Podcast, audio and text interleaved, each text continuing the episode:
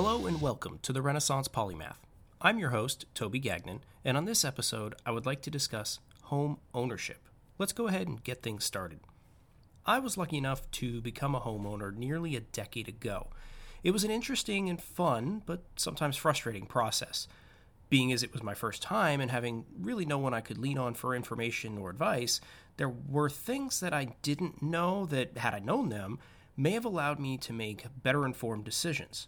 Having now been through a refinance process as well, I took quite a few of those learnings and was able to finally apply them. I'm going to share some of the things that I learned over the course of being a homeowner that may help you to learn from my choices and sometimes my mistakes, so hopefully you can have an easier go at it. But let's start right at the beginning with understanding your options before you buy the home. And what I mean by that is there are different types of loans that are available to you. And if you have a good real estate agent, this should all be kind of explained to you. But keep in mind, they are bound legally by what they can tell you, what advice they can offer you, and all that kind of stuff. So don't expect them to be the person that gives you all of the information because legally they're not allowed to do certain things. So, starting with types of loans, there are USDA loans, there are FHA loans, and there are traditional loans. And those are the three major categories. And really, there's a few other ones, but realistically, you've got USDA, FHA, and traditional. What those mean, obviously, I would encourage you to go do your own research and look those up in USDA, FHA, traditional.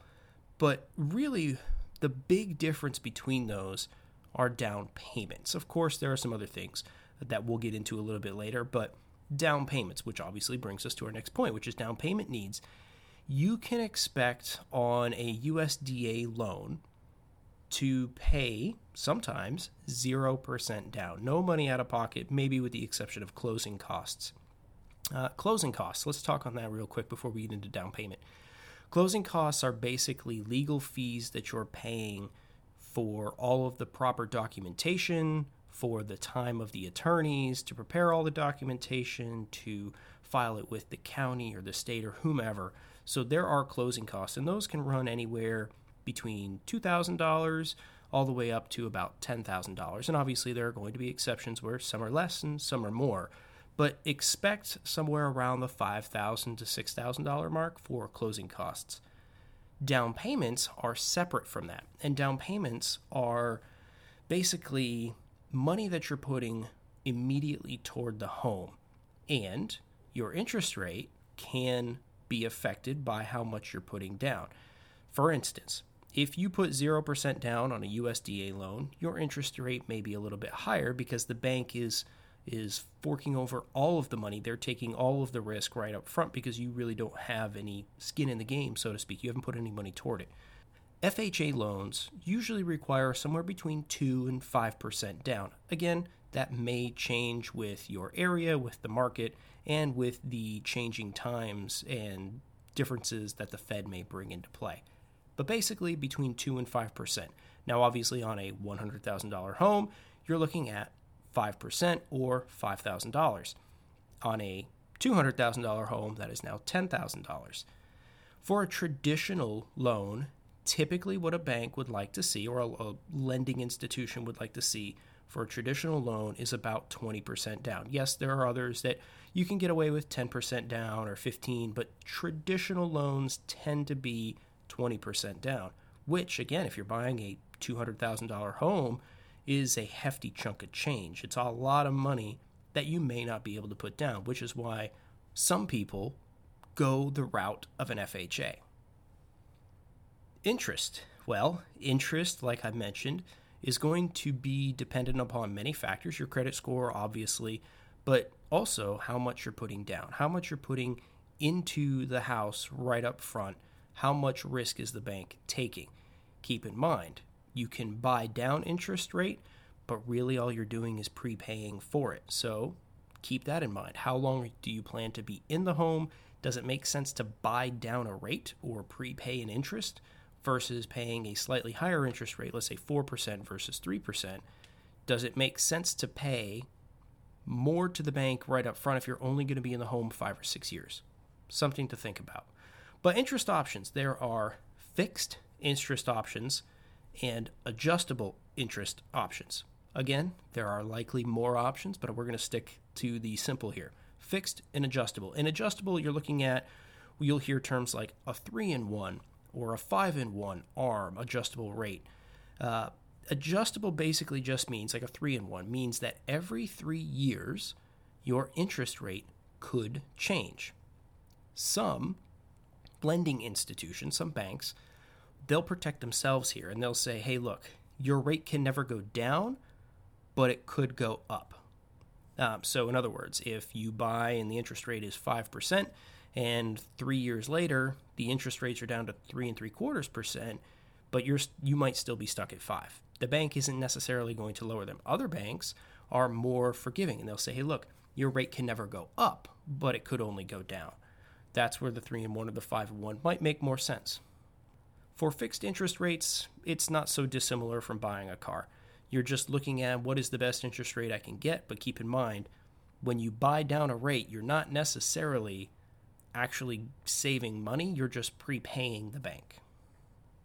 All right, let's talk about the length of the loan. A typical mortgage, most people think, is a 30 year mortgage. A 30 year fixed traditional loan would be something that most people think of when they think of a mortgage.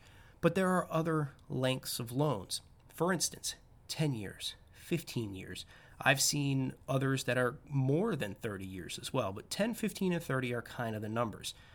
Understand that if you go with a shorter period of time, you may get a better interest rate, potentially, but doesn't necessarily mean you're going to be saving money.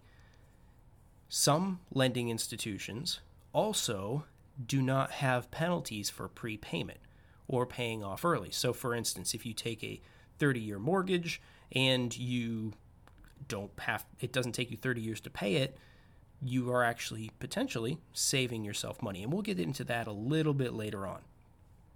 So, we've got our mortgage, we understand what type of loan we want, the down payment that's going to be required. The interest rates, whether it's a three or five and one, adjustable or if it's a fixed amount. We understand the length of loan kind of can vary.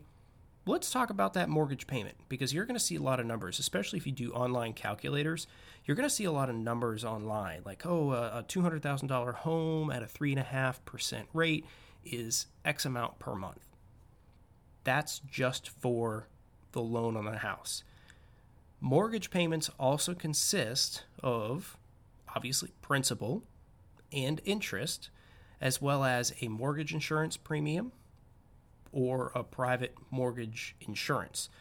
So, what are MIP and PMI? You're going to hear these terms. Mortgage insurance premium is something that is paid when you do a loan that is not traditional. So, in other words, if you're putting less than 20% down on a home and you're not doing a traditional uh, loan, mortgage, you may have a payment that is required by your lending institution that basically is almost like a hey, we're giving you the benefit of the doubt here. You're not putting as much down, so we're going to make you pay more per month. In a mortgage insurance premium, for instance, for an FHA or PMI, private mortgage insurance, um, for the other ones like a credit union or something like that. What you're looking at here is basically just it's a risk. It's a risk the lending institution is taking by giving you the money to buy this home. So they're charging you a higher rate, so to speak. They're charging you in, uh, insurance. So if you default on the loan, they have a little bit more they can dive into. It's worth noting, however, that mortgage insurance premiums or private mortgage insurance, MIP, PMI, you can lobby to get those off after your home reaches a certain amount of equity or you have a certain length of time. So typically, what that looks like is once you reach 20% owned, so again, let's say we have a $200,000 mortgage or house, and once we reach a point where we own or we only owe $160,000 on that home in principal balance, then we can lobby to have that insurance taken off. It may or may not go your way, and obviously things can change But long and the short of it is PMI or MIP are not awful things. They're just means to protect the lending institution, but you can always get those off. Typically, it's about five years. Also, in a mortgage payment, you've got your principal, your interest, and your insurance, maybe, but you also have escrow. So, what the heck is escrow? Escrow consists of things like your homeowner's insurance or your taxes, whether they're by city, county, state, etc., and potentially any HOA dues that you may uh, you may have where you live. So, homeowners insurance, usually what the bank is going to say, hey, look, we don't want you to default on this. We want you to have insurance because if something happens to the home, the bank doesn't want to be held or your lending institution doesn't want to be held with basically what used to be a $200,000 home that's now a $50,000 piece of land. So, typically they require you to escrow your insurance through them. Uh, taxes can be the same thing. They don't want any other lien holders basically against your property. That really isn't your property, it's theirs. So they will escrow those taxes, or they may require that you escrow the taxes through them, through your lending institution. And same thing with HOA dues. Again, they don't want any other lien holders having a stake on your property. So they may require that you have your escrow through your lending institution. However, it is not always required, and you do not have to escrow with your bank, with your lending institution. If you plan it correctly, you can do it yourself. For instance, if your homeowner's insurance costs you $1,000 a year, or let's make it easy, let's say $1,200 a year, you could put away $100 per month into a separate account, savings account, whatever, and it can sit there. And then when it comes time to pay your homeowner's insurance, you simply take that money out of that account and pay. But the benefit that you get with doing it yourself would be that money can make you money. And what I mean by that is if you put it into a savings account, it might only earn 0.03% or 0.02%, but that's a couple pennies that you didn't have before.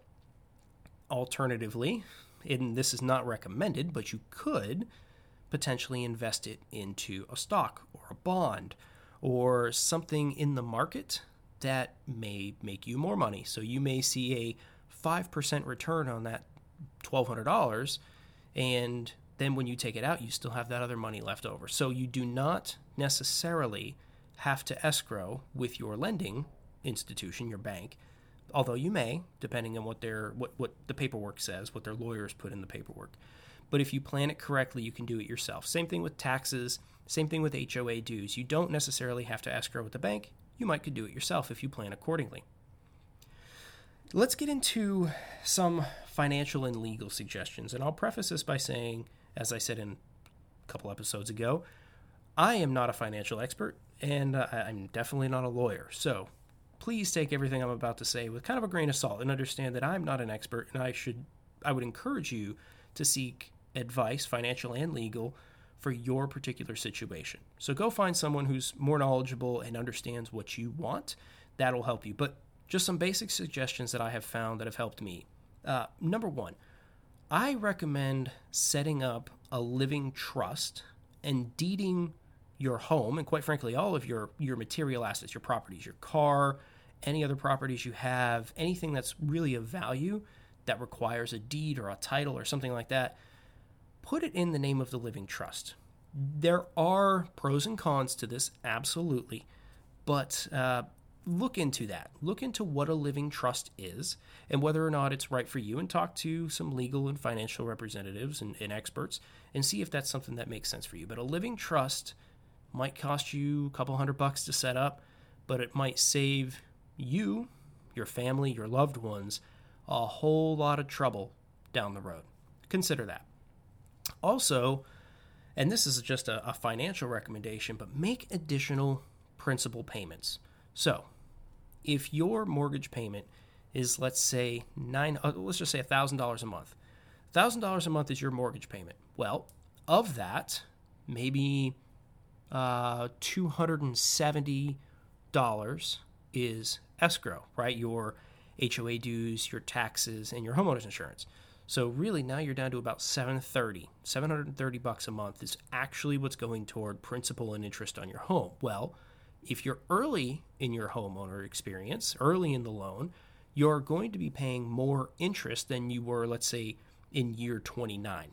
You're going to pay more interest in year one on your payments than you will in year 29. So, a majority of that, maybe even 50%, is uh, interest that you're paying to the lending institution. So, if your $730 payment for principal and interest, you might actually only be paying about 400 bucks potentially to your actual mortgage, to the principal balance of your home.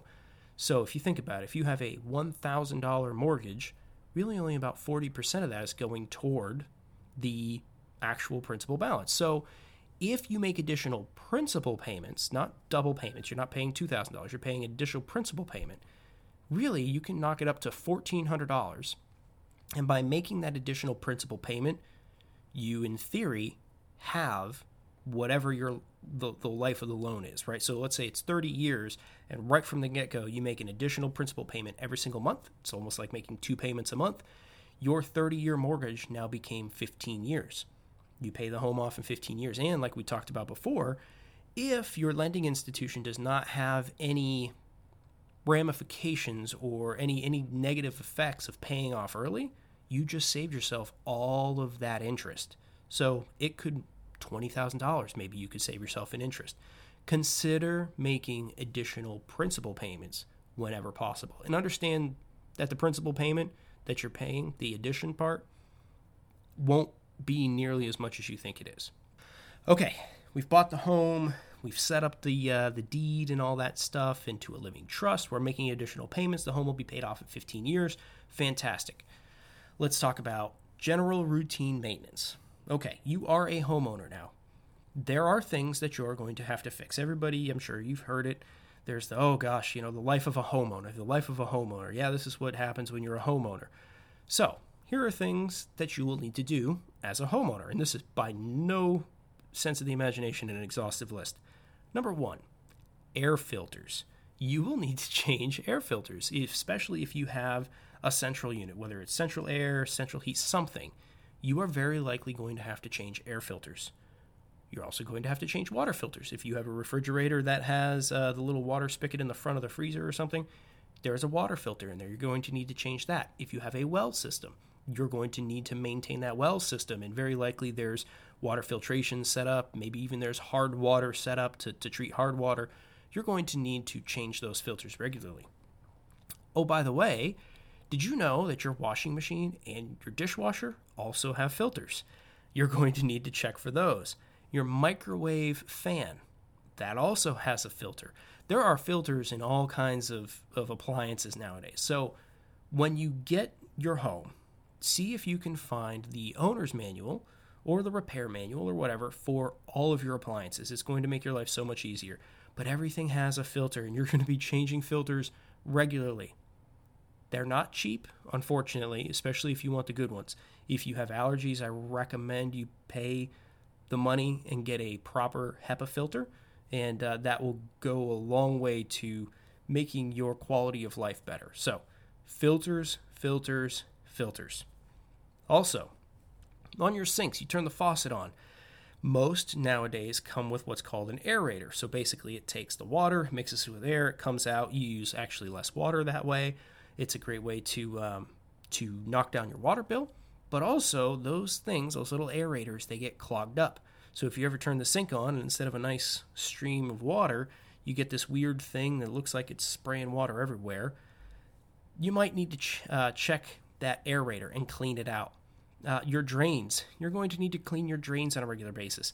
They get dirty. Uh, you get in the shower, you clean yourself off. Where does all that dirt go? It goes in the drain you're going to need to clean the drains. So have some drain cleaner handy because the worst thing is when you need it and you don't have it. So just have it on hand. It's a good idea. Uh, washing machine and dishwashing cleaning.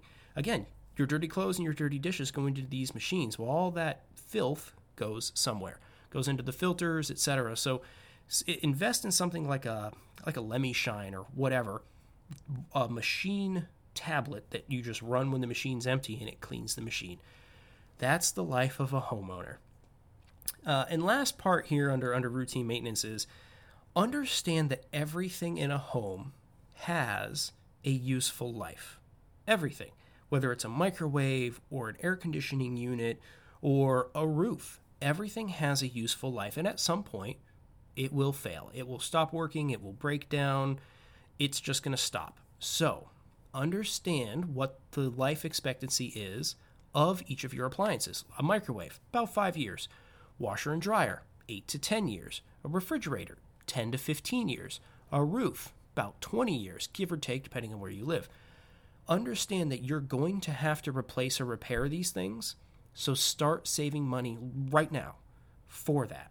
Put money away like you do with your escrow put money away into a savings account and just let it sit there, let it earn you money, or put it into a, an investment account or something.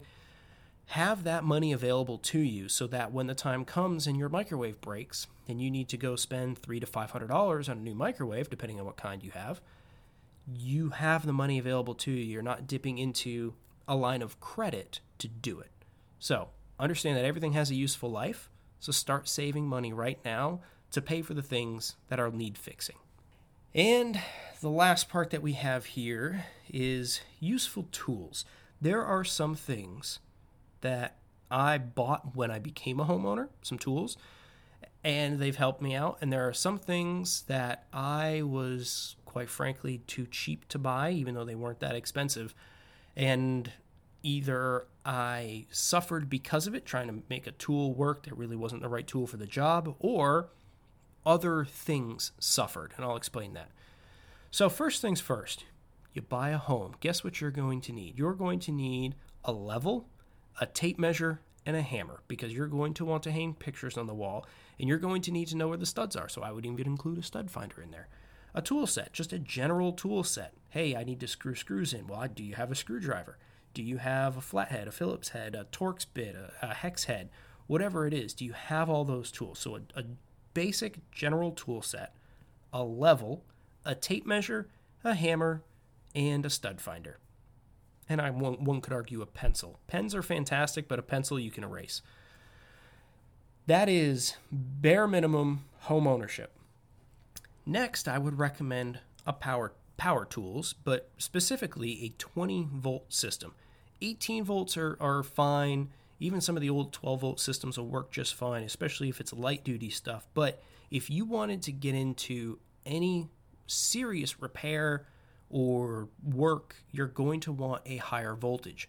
20 volt is kind of that happy medium between price and effectiveness. You can get into something like a 24 volt system, others are 40 volt systems, but 20 volts is kind of where it's at. And what I recommend is for a 20 volt system, a drill obviously, but an impact driver, a sweeper, almost like a leaf blower, except it's not a leaf blower. Uh, there's two things. There is a leaf blower, which replaces a rake, and there is a sweeper, which replaces a broom. I recommend just a sweeper. If you're going to cut your own grass, then just get yourself a sweeper. That'll be just fine. Um, obviously, a leaf blower is much better when you have to blow leaves, but not everybody has to do that. So, I I bought this years ago when I became a homeowner. It is the Black & Decker Matrix system. And I'll link all of this stuff in the show notes as well so you can kind of be taken right to it. But I have a Black & Decker Matrix system. And what that allows me to do is it allows me to swap the head. It's the same body, the drill bit bo- or the the power drill body, but I can swap the heads for a drill, for an impact wrench, impact driver, um, a, a jigsaw, a router, a sawzall attachment. There's even an air compressor to blow up like a bike tire or an inflatable pool toy, something like that. I absolutely love it. And those same batteries also work with my weed eater and my sweeper and my hedge trimmer and all those different things. All those are nice to haves, but they're not really need to haves, especially when you're starting out, with the exception of the drill, the impact driver, and the sweeper. Those things will do you wonders. And the other two things that I was too cheap to buy and other things suffered because of it. Number one is a shop vac. You would not believe a vacuum cleaner is fantastic, but a shop vac, the, the power is just on a whole other level. Uh, also, it can be wet or dry. So if there's water somewhere, it can help cleaning that puddle of water up or whatever. Get a good shop vac. And yes, there it is an investment. They're not cheap but they are extremely useful. Second would be an air compressor. which sounds weird, except very likely if you're a homeowner, you also own a vehicle. Well, you need to make sure your tire pressures are up to snuff, especially during season changes. So, where I said other things suffered with a shop vac, my car would be extremely dirty. Um, there were other things that I would try to get a broom to push water off of something when a shop vac would have done the job in five minutes. And with the air compressor, the tires, you know, the tires on the car or the or bicycle or motorcycle or whatever, I might have to ride or drive to the gas station, and then I don't have quarters, and then I, you know, whatever. It costs a buck twenty-five every time, and and maybe I have to do it twice depending on how far around I have to walk, and there's just a lot of stuff. So a shop vac and an air compressor are fantastically useful tools that homeowners can absolutely take advantage of. And I would encourage you to at least explore those. It doesn't have to be extremely expensive, but it will pay dividends in the long run. So that about wraps up this episode. Um, just a quick summary of kind of what we talked about. For home ownership, understand your options before you buy types of loans, the down payments that are needed, any interest options that are available to you, the length of loans that are available to you. Understand that a mortgage payment is more than just principal and interest. You've got MIP and PMI as well as escrow. You also understand what escrow is, right? It's homeowners insurance and taxes and any HOA dues or things like that. And you don't always have to escrow with your lending institution. You can do it yourself and let that money make you money while it's sitting there. Uh, we went over some financial and legal suggestions, right? Again, I'm not a lawyer, I'm not a financial guru, right? So so go seek that advice, but look into what a living trust is and if it's right for you and deeding your properties and titles and stuff into that and make additional principal payments. You can absolutely halve the life of your loan if you do that. We went through some general routine maintenance, filters, filters, filters, filters, and more filters uh, and cleaning, right? Washing machines, drains, sinks, sink aerators, dishwashers, all that stuff needs cleaning. You don't think so, but it does. And then understanding that everything's got a useful life and everything's going to break down eventually. So we've got to start saving now so that when the fridge goes or when the microwave goes, you've got the money right there. You can just go turn around and get it fixed right away. And then useful tools bare minimum, a level, tape measure, stud finder, and a hammer. I also recommend a tool set, just a general tool set. Power tools, right? A 20 volt system that the batteries can be used for many, many other things. And then a shop vac and an air compressor. Those go a long way. So, again, that about wraps up the episode, but I would encourage you to do your own continued research and education. I'll make sure, like I said, that I link to all the stuff that I talked about in the show notes in this episode. On the next episode, I will be discussing hobbies and staying active. If you have any feedback, feel free to send me an email at podcast at therenpo.com. That's T H E R E N P O.com. I would also appreciate it if you left a review wherever you podcast. That helps this show be discoverable to others, but also helps me understand where things can be improved. Don't forget to subscribe and auto download new episodes so you don't miss any of the future topics. Thank you for listening, and I'll catch you on the next episode.